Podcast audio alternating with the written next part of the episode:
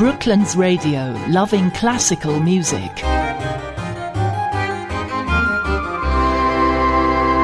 Well, I have with me now uh, Louise Backer, who is the director of the o- Richmond Opera's production of Saul by Handel. So, welcome to the programme, Louise. Thank you. Hello. Great. And um, I think the first thing I'm going to ask you is how are rehearsals going? Do you know what? They're going so well it's it's this weird thing whereby there's a lot of different versions of Saul. You know, there's there's the Novello edition of it, there's the Bärenreiter edition of it. There's I think the Chrysander covers absolutely every every component of it that was ever written for it. Um, and so we've sort of pieced together various, we've pieced together our version of it. Um, and so originally, because I didn't have it all in one book and it was kind of higgledy-piggledy a little bit, I was a bit panicking about how we'd make it all work. But actually, everybody's really on it and we've got a really a tight piece of drama. Uh, you know, yeah, we've, we've definitely got a whole show, and I think everybody's very proud to be involved. And yeah, it's going really well. It's quite a, a, long work, isn't it? Have you done any cuts in it? Have you managed to sort of? We have, yeah, yeah, yeah. We've we've um, we've we've cut out a few bits. There are kind of high priests and things like that that we've we've sort of um, combined some roles that that narratively still make sense. Um, we've cut a few tiny chorus numbers as well, um, just because the the rehearsal time that we had available wasn't going to make us uh, going to let us do that to a, to to to the to the absolute best standard. Um, but my gosh, they're sounding fantastic, and they yeah they take leaps every single time they yeah every single time they do it. It just it increases their con- their confidence every time. It's just so wonderful to see. It's just yeah, it's it's really good.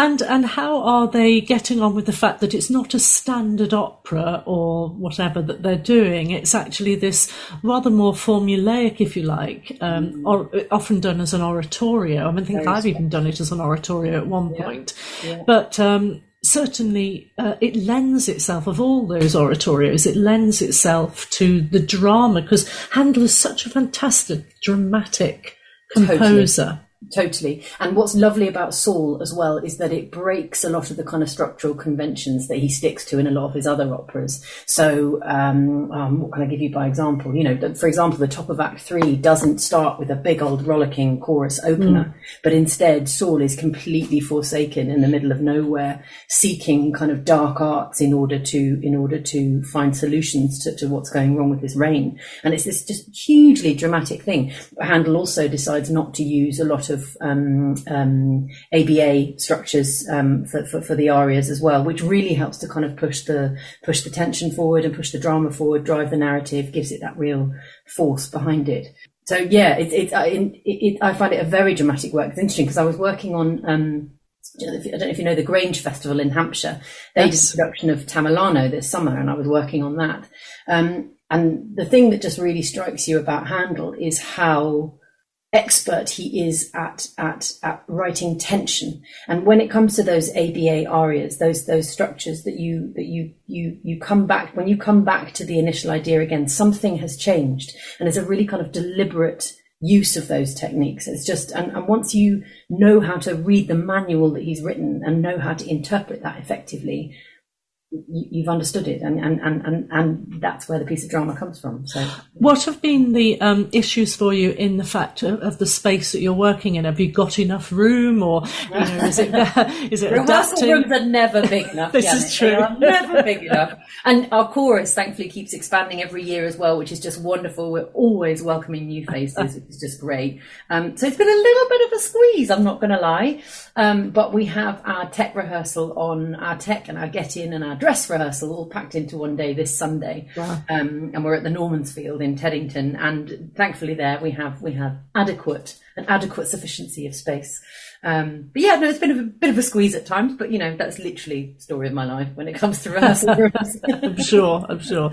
Um, are there are there going to be um, a costume or a suggestion of costume or the odd prop or something? How's that? Yeah, going? no, no, we're, we're we're kind of we're staging it. We're staging it. It's not it's not a um it doesn't lend itself. Oh, well, I don't know if you've seen the. There's a beautiful version of it that Barrie Kosky directed at Glyndebourne, which is, if you hunt for it, available on YouTube, uh, which is completely stunning. But we don't quite have Glyndebourne budgets, so um, it is it is a pared down a pared down version of the same story. I'm not I'm not saying the production mimics his style at all. No. Um, but it's certainly staged with costume, with you know props and, and, and set and, and, and lighting, beautiful lighting techniques, hopefully.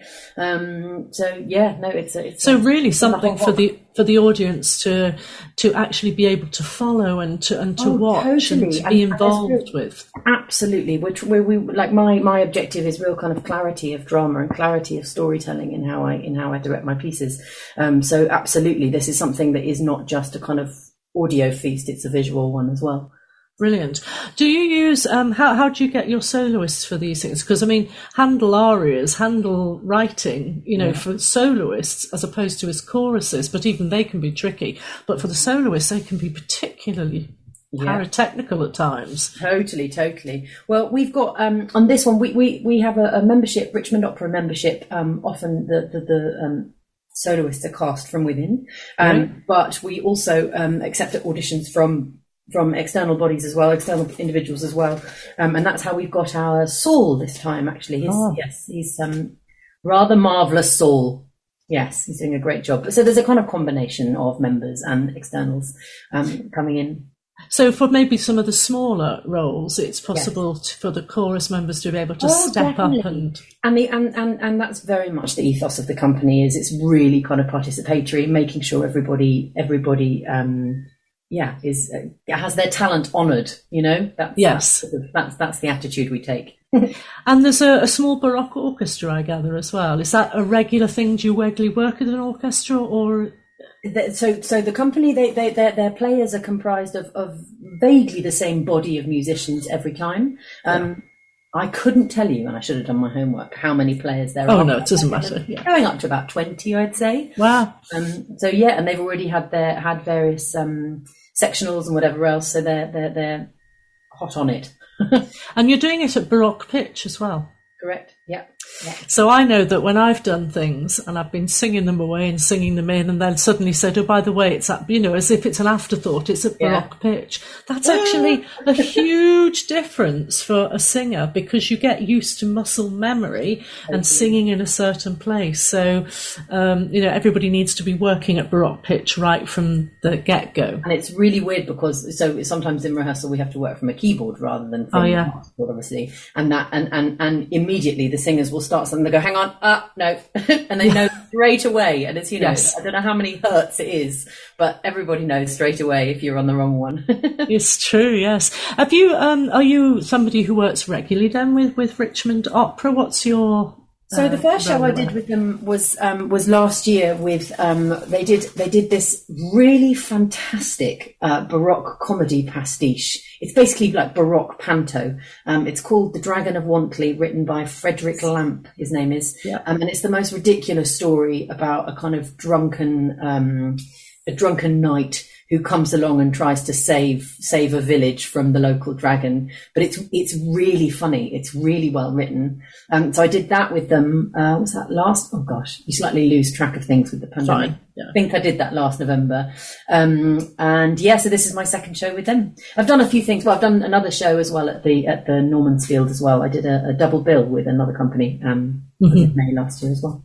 Great. So why should somebody come and see this this oratorio, this this this work, Saul, Handel's Saul? I mean, we all know the story of David and Goliath, and that's how it starts. It starts at the point after that, doesn't it? Yeah. I think people should come and see this show because it's got some completely glorious music. Uh, we've got some fantastic soloists. The chorus are absolutely smashing it. Um, but actually, chiefly, I think they should come and see it because you know how everything moves so fast at the moment and everything's quite kind of stressful and it's all a bit much. The delightful thing about Handel as well is that he's scored for a different speed of thought. Mm. You're allowed to be much slower, more reflective. You're allowed to to breathe and, and experience things more fully rather than the kind of, you know, Instagram throwaway, quick, quick, quick culture, what's new, what's next. Yes. Not that. And that's what I find really kind of restorative about it. Um, Lovely. obviously there's some absolutely brilliant tunes in there as well. So, So, uh, if talking the brilliant tunes, I know it's hard to pick out one. Have you got a favourite moment? Oh, it's so easy. It's so easy just because there are, a f- like, obviously they're all beautiful, but there are a few bangers. So Yeah. there's a beautiful one, which is David singing, Oh Lord, whose mercies numberless, which is just stunning. Um, the chorus have a beautiful, uh, beautiful bit at the end of Oh Fatal Day. Oh, yes. Oh, the mighty light. And it's just, oh God, it's complete payoff. yeah, that's gorgeous. Yes. And then also the top of Act Three, I'd say Samuel has, uh, Saul has this this moment where he goes, "Wretch that I am of my own ruin, author," and it's just, it's just, it's just dramatically, it's just wonderful, and it's so bleak and it's so desperate and so vulnerable. It's really beautiful. Great. Well, look, um, it's been really fantastic to, to talk to you, and uh, thank you for selling the show to us. Thank and, you, um, thank you. Please do come and see it if you can. do the do you have a good fan base? I mean, do you have you have a good regular Yeah, we do. audience? You could always do with a better fan base. Of course, exactly. And I've got you know here that tickets are all just nineteen pounds, so it's just Correct. across the board. Correct. You can that. buy them from the from the Normansfield website. Um, we're playing from the 18th, 19th, and 20th of November that, at the yeah. Normansfield Theatre in Teddington. Um, yeah, please do come along. But I'm one of those. The Sunday is a matinee. Yes, lovely matinee, and the Saturday evening actually is a six o'clock start. That's so true, yes. too late either. It's just you know quite nice. Everybody these days quite likes being in bed early, as do I. Well, I think also, you know, there's people, maybe people who don't like driving so much in the And that, dark, and you know, to come to the afternoon one will be Yeah. uh, a, a good possibility for them. yes, yes, yes, yes. Brilliant. Louise, you've been the star. Thank you very much. Thank you. And uh, thank you for singing some of those bits to us as well. Just needed the audio audio references. this is it. This is it. And uh, we, we all look forward to, to seeing this wonderful presentation of Handel's Saul. Fabulous. Thank you. Brooklands Radio, loving classical music.